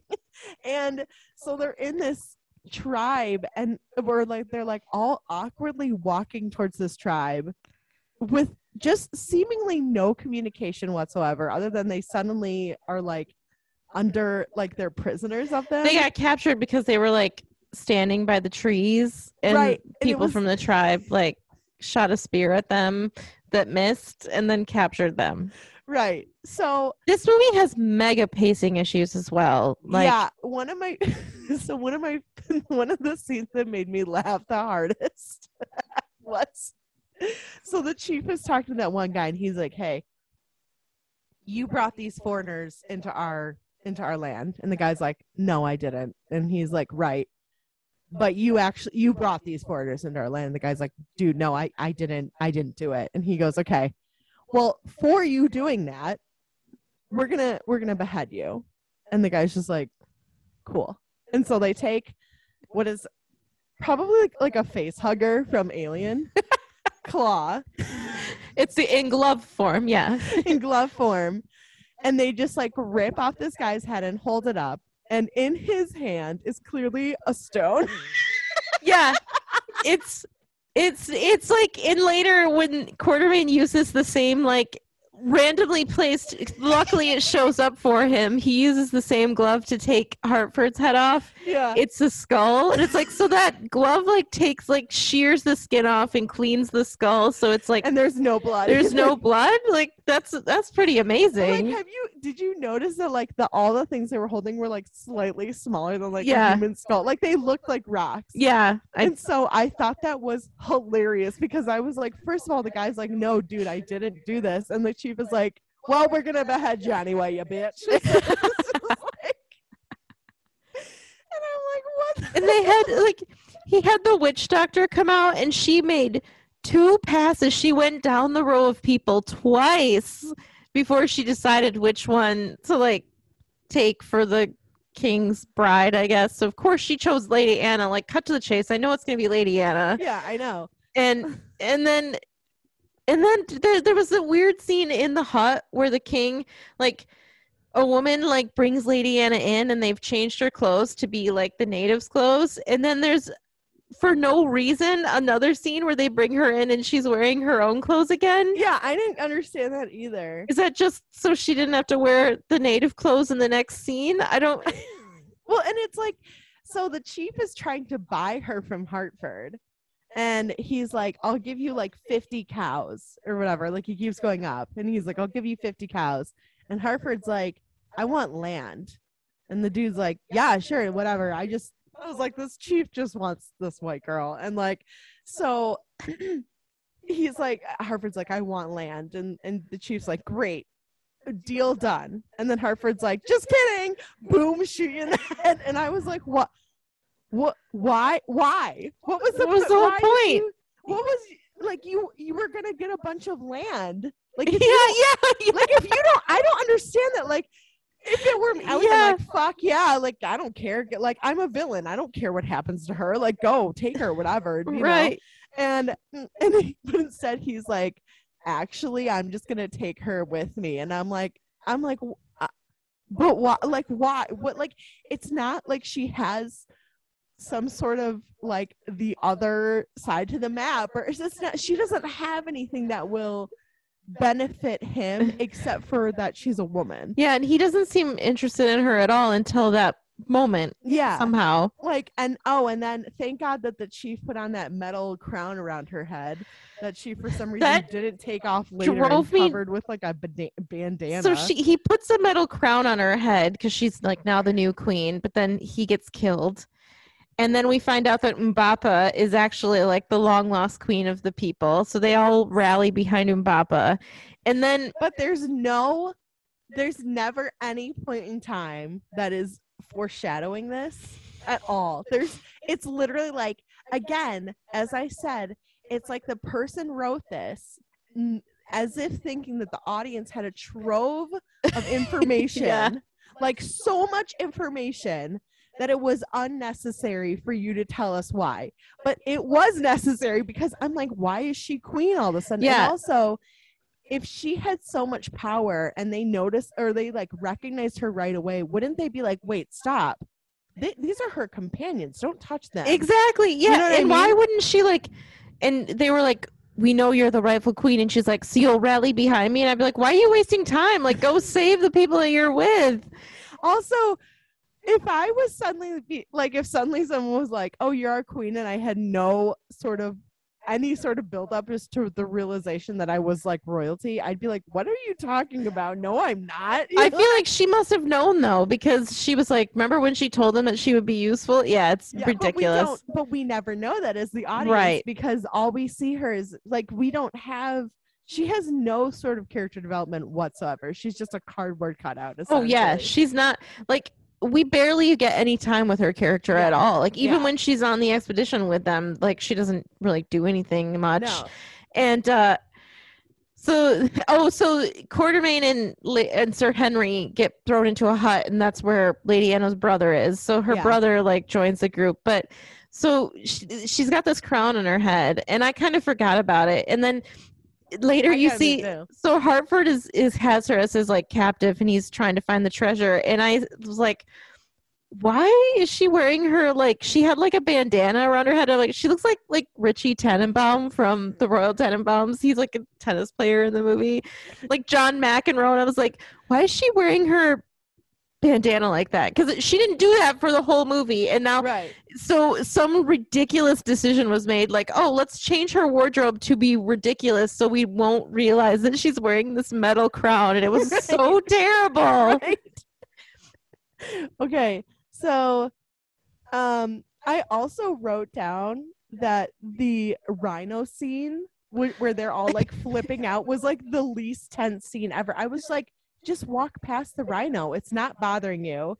I don't yeah the rhino isn't even mad it's just like, yeah, hanging the out rhino's just like I'm just eating food and drinking water, like I'm chilling, and like like it, the, the rhino's just like just let me have my fucking dinner without you looking at me like I'm gonna kill you, like I'm about to be psychotic because you ain't letting me have my dinner now. You know what I mean? Like I was like I was like the rhino's not bugging you, just walk like, and they weren't. I didn't even like it. Didn't seem like they were near it either. So I was like, what is the issue? You're like hundreds of yards away, and they're like. This rhino is half a mile away and might kill us at any moment. Doesn't make like, any well, sense don't approach it. there you go. Yeah. First, that's easy. Secondly, like, just if like it's gonna be ch- like likely it's gonna be chill if you walk right past it because it's not gonna follow you to try and eat you because it's not that kind of predator, you know. But and you're not threatening it so it's not gonna like try to defend itself dude, speaking of wild animals, I watched this video. This like super. I don't. Well, I wouldn't. I mean, it was disturbing, but like this dude was saw an elephant and he like he was like started walking up to the elephant and understandably the elephant was like oh hell no and fucking trampled the guy and you can see like the foot like pressing down on this guy's body. And he like rolls over so he was still alive-ish. But i was like i bet that dude died from internal bleeding because he like like he was crushed. Like you it was like watching you know those like balls those like stress balls? It was like watching it collapse and then go back up. Yeah it was it was like scary. And i was first of all it's kind of the dude's fault. Like I, yeah, I you hate can't like you can't get mad at a wild animal for being a yeah wild like i understand like it's sad that this guy probably died from his injuries because it's like i would say very highly likely that he did not survive that. But um also it's a wild animal. Like it's of course it's going to attack you. It's i like oh my god i remember one time i was in italy actually and we were watching like the du- like italian dubbed version of like people who were in situations where they like approach wild animals and then the wild animals attack them. And it's like that whole like um have you ever heard of like the leopards eat ate my face thing? It's like a it's kind of like a meme. It's like i was supporting the leopards ate, who ate my face party and they ate my face and i'm so surprised that they ate my face oh it's okay like, yeah. well this is what happens when you like it's stuff Yeah. like that where they're like i approached this elephant to go pet it and then it trampled me and i was like what? Why did it do this? And i was like dude like what like what are you thinking? You know what i mean? Anyway so that rhino scene it was just so did not need to be in there It was just like they paid a rhino handler for one day on set, and Yeah. so they had to get their money's worth, I guess. like you know what? You know what you should do instead of using that rhino money? Why don't you um invest in some good costumes? There's a good idea. Like yeah, crazy idea. Yeah. anyway um so it's just i don't know. I Oh, so yeah, so she's wearing the crown Yeah. and she gets shot in the head, but the crown saves her life. And that was point blank. And so I'm struggling. I feel like she might have at least she might have still gotten like a cracked skull or something. Like I don't think you have, just like some blood on her. So Yeah, like I don't know if like shooting someone close range like that would probably still injure them pretty badly. Yeah, I I think would she think was so, knocked too. out, I guess, but Yeah, she. Did you notice that like her eye makeup was always perfect? I did notice that. yeah, very modern and perfect. It's like when Yeah. you have a post-apocalyptic um movie or like show, but all the women have like shaved underarms. You know Yeah, what I mean? Like, mm, probably not. probably not gonna happen. Yeah. mm-hmm Um. So. so then, so Anna and, and uh Hartford are like in this cave, and he's trying to find this treasure or whatever. Um, I don't. Okay, so it's called it's called the Temple of Skulls, right? Yeah. Sam, do you ever recall seeing a single skull in this movie? Besides the rocks that were supposed to be skulls, I don't recall seeing a temple or any. I mean, I don't even think they cared about the. There was no treasure. Like No. nothing ever. They could have called it Allan Quatermain, and and the people that he goes around with. Yeah. Yeah, No, I know. I mean, there was like Allan no... Quatermain and the Queen of Africa or something. I don't know because she ended up being a queen, and they couldn't believe it. There's a movie called uh, The African Queen. It's with Katharine Hepburn, and uh, in a in an episode of Archer, I know you haven't seen that show a lot, but like Archer and uh, like our Archer Anna. Like, all right, I messed that whole thing up. yeah, that's all right. Archer and Lana, and Lana's a, a black woman. She they're talking about the African Queen, and she's like, Katharine Hepburn is the African Queen. Katharine Hepburn is the African Queen. And he's like, Yeah. And she's like, Right, let's say that one more time. Katharine Hepburn is the African Queen. I just I don't know, that reminded me of like Oh man. And so anyway, so like Hartford's I don't know, trying to find treasure. We have no absolutely no like motivation as to what he is. It seemed like he wanted a bunch of land, but then he fucked that deal up by eh, killing the chief. the chief. yeah, Also, no one in the tribe is aware that the chief just got murdered. Well, they're all so excited that Umbopa the Queen is back that they don't care about the chief getting murdered. I guess the chief is just a piece of shit, so who gives a shit about him? But um he did behead somebody. he did behead someone after the person told him that they did not do the thing that he thought they did repeatedly. and, you know, trying to buy a woman. It's also pretty bad, I'd say. It's pretty it's pretty Yeah. up there. It's pretty it's pretty terrible. Yeah. I do also think it's like vaguely tropey and the same sort of like, I don't know, racist or prejudice to have him be like, I'll give you cows for her. Like, I Yeah. know I'm not, I mean, I'm aware that that's how business dealings are done sometimes in history, but it's a little bit weird that he'd be like, What is money? I don't know what money is, but what I want is cows. like he doesn't because yeah, I like, first of all, am this a- Hartford guy, what is he gonna do with a bunch of cows? Yeah, like, wh- have you seen any evidence that he has cows? Like, well, Yeah. I live in an African village, therefore I need livestock over Yeah. anything else. And I I'd thought be like, that was a I'd little. be like, dude, are they gonna fit in the back of my truck? No, then I'm good, thanks. Um, and so I, one of the other things that cracked me up. So Anna's still alive, conveniently. Neville's like totally fine. He's like probably doesn't have PTSD, even though he totally should. um, He potentially watched his other um teammates or whatever die. get killed. I would I would assume that he probably watched all of them die.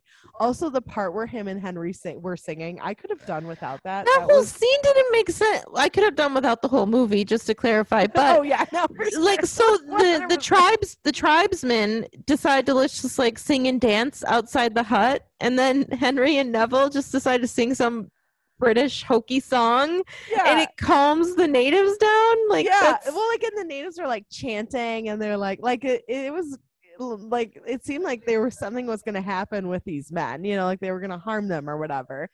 But but their English tune soothed the oh, savage thank God, thank God they had the English tune. Yeah. Um, yeah, and so like they're so then Hartford and Anna are in this cave, and like Allan rescues them or whatever. He kills Hartford with the beheading glove. Yeah, that's Yeah. that's right. He kills him with the face, Which just happens to be laying there. I don't know how it showed up. I know.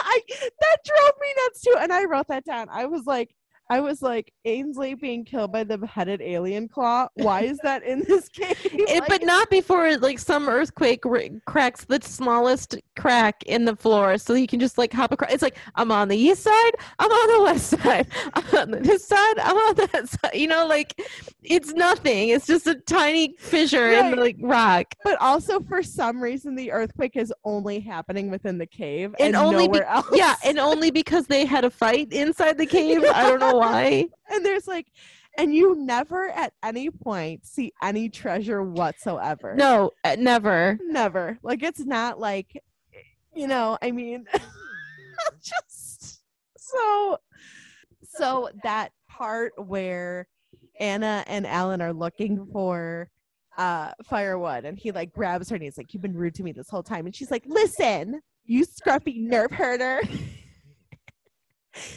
you've been rude to me too he's like okay and then they have this like weird moment where i was like I, I, was thought like are they about to kiss I thought we were gonna get a Legends of the Fall sex scene between them because the tension. I know. JK. and it was like but the tension first of all these characters have no chemistry together at all and the tension was like they were about to kiss but i was like please don't. Yeah, please don't. Yeah. There wasn't actually any tension. Yeah, it was like just like this weird like super awkward scene where they're kind of like looking at each other and i'm like please god please do not kiss right now. I can't i can't deal with this. It's so bad. I can't believe that he was just off gallivanting when his son could potentially get expelled from school. i know. he is in the dragon's den right now okay Yeah, no, I thought the same thing. I was like, oh, here comes the almost kissing scene. But then I thought I I really was like, oh, is the next scene going to be them like getting it on in the like Serengeti or something, you know? But sadly no yeah, I wish they had done that. That would have just made the movie so much worse, but in the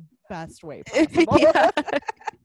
and so when they didn't end up together at the end, I was like, cool. But she was like, "You came wa- back for me," and I'm like, "Came back for you? He was there the whole time. You saw him." I know. And and then like they're walking in the village, the little village, arm in arm. But I don't know why. But then they like they see Umbopa as the queen, and it's just like blowing their minds. Like they are so excited. I know. And the funny thing is she kind of just comes out and she's like still in like the Hilary Duff from like hair from like, you know, early 2000s and and she's just like looking at all of them like all queenly and shit and they're all like, "Oh my god." I would have been like, "What changed?" Something changed. I'd be like, "What happened here?" I'd be like, "What is going on? I don't understand." Somebody Like, tell me what is Umbopa doing? yeah. Did And she she's all like- tuition check? did she or did she not? We need to know. so yeah, I mean that's pretty much the whole movie, isn't it? Like, I think so. yeah, Yeah.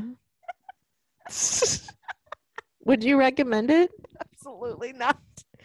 I wouldn't either. And I actually, because I'm a decent person, I don't think I'd even recommend it to anyone. So It's it's honestly like I I would say I did not like it and I would not recommended it, but I did enjoy it because it was so fucking bad that I was laughing so much. Like like it was I enjoyed it in the way that I was like this is the worst shit I've ever seen and it's hilarious.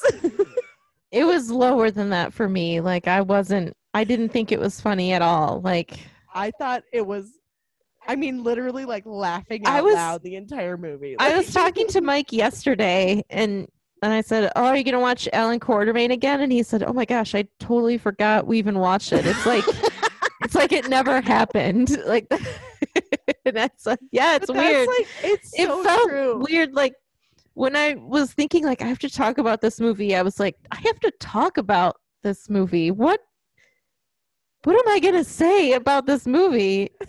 well, So- it's a good thing I had a lot of notes Yeah. because yeah, it, it was um the writing I think was the the worst part hands down about that because it was just like the writing, the acting, the Oh, I mean, costumes, everything, like- everything. but like the writing was just like i was like what are they trying to tell us in this scene? Like they're trying to convey information but i'm not understanding what they're trying to convey because they haven't given me enough information. It's like everything just like happened. It just happened. It was convenient. It was whatever.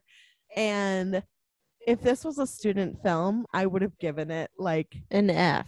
No. yeah If it was maybe a like student a solid d I was gonna say if it was a student film, maybe I'd give it like a, a a C or a B, just because like there is, like you said the other day, it is a movie, It certainly is a movie.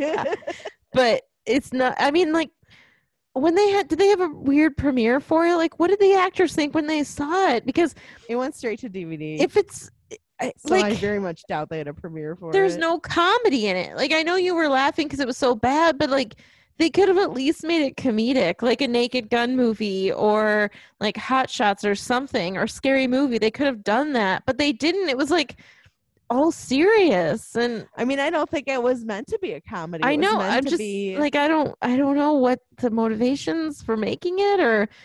I'm it makes me sad because I'm like, did they were they like excited about it when they finished it and then they watched it? I don't you know, like what is yeah. There's there's one from like the 70s that looks like it maybe was more um, successful, but I don't.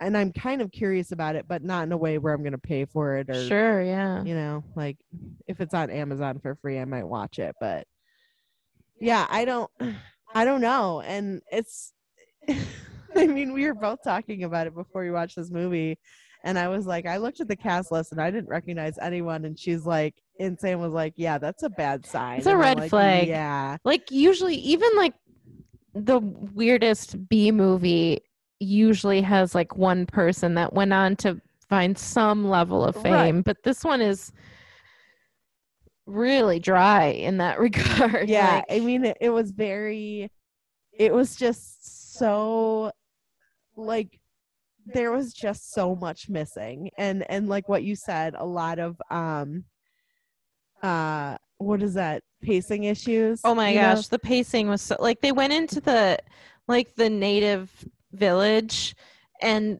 it was just like the natives spinning around each character and each character looking baffled for like a minute and a half each, Yeah. like m- minutes on end and it was very weird. yeah i mean it was like like it seemed like if you had taken Umbopa out of the the story or she had just been part of the story which I, it would have been nice to have like a person of ca- color in the within the cast but she wasn't like her relevance to the story didn't make a difference whether or not you left her in or you took her out because you could have just completely omitted the entire tribe thing and just had Hartford be the antagonist. yeah. Like you like he's a great antagonist because well, I mean he's not a great antagonist, but he's a somewhat decent antagonist, but they then they included this whole thing and there was literally no point for it to be there other than her ending up to be queen.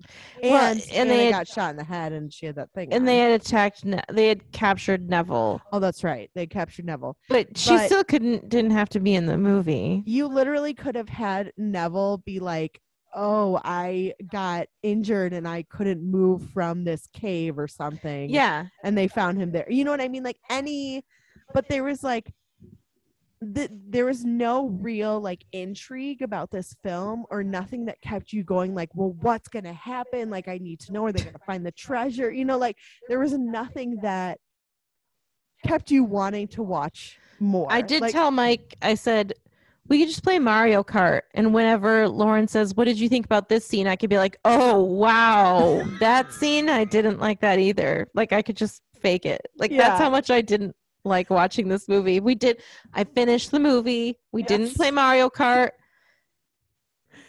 but you wanted to. I play wanted Mario to. Kart. yeah.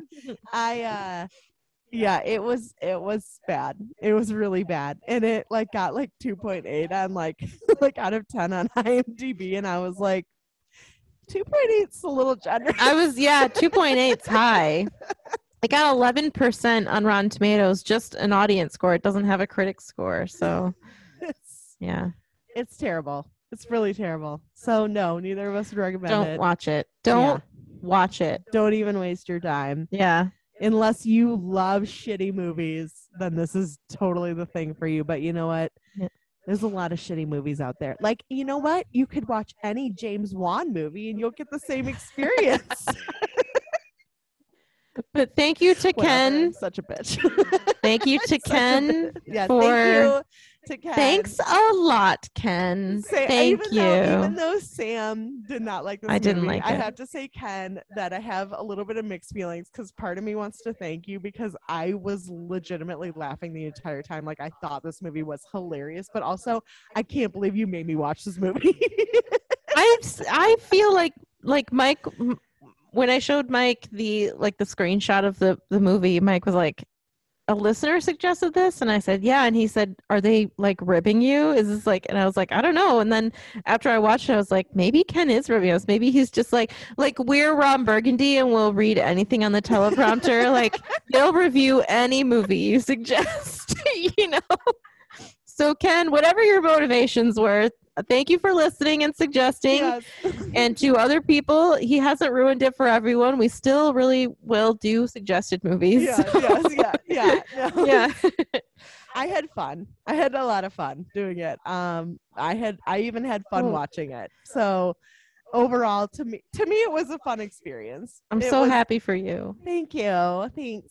good, good for you Good for you. good for you it's like when someone goes on like vacation to somewhere nice and you like can't afford vacation, you're like, oh well, that's nice for good for you. I'm so happy for you that you're going on vacation to Paris, but you can't find enough time to find something to do while your girlfriend's working. anyway. You can follow us on Instagram, watch the movies. You can follow us on Facebook and watch the movies. And please subscribe um, to us. That you're gonna see what's next. You know, we I have kind of been having a hard time updating this one just because there's so little like pictures online. But um, you know, I do try and update every day. So anyway, and you know, subscribe. We're on iTunes, Spotify, we're all over. You want to check us out. And if you like what we do, and if you're like Ken, you can you can either send us a message at watchersandmovies at gmail.com or you can uh, write a five star review. You don't even have to write anything. Just put in the name of the the title of the movie you want us to do, and we'll do it. You know, we have um next couple weeks we're doing uh recommendations, so those will be those will be fun to do.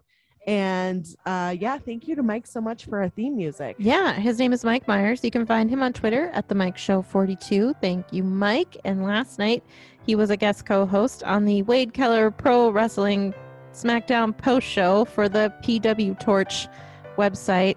That's always really fun to listen to so if you have an interest in wrestling i recommend checking him out. His contributions are always really fun and they get callers from all over the country who call in about talking about the show and it's just it's it's fun to listen to and mike does a really good job so check that out Yeah. And uh, we also have another Instagram called The Watchers Who Find Things. If you want to check us out there, I I don't update it as much as the regular one, but you know, every now and then I find funny stuff that I like to upload. So, uh, yeah. Anyway, thanks so much. Bye-bye. bye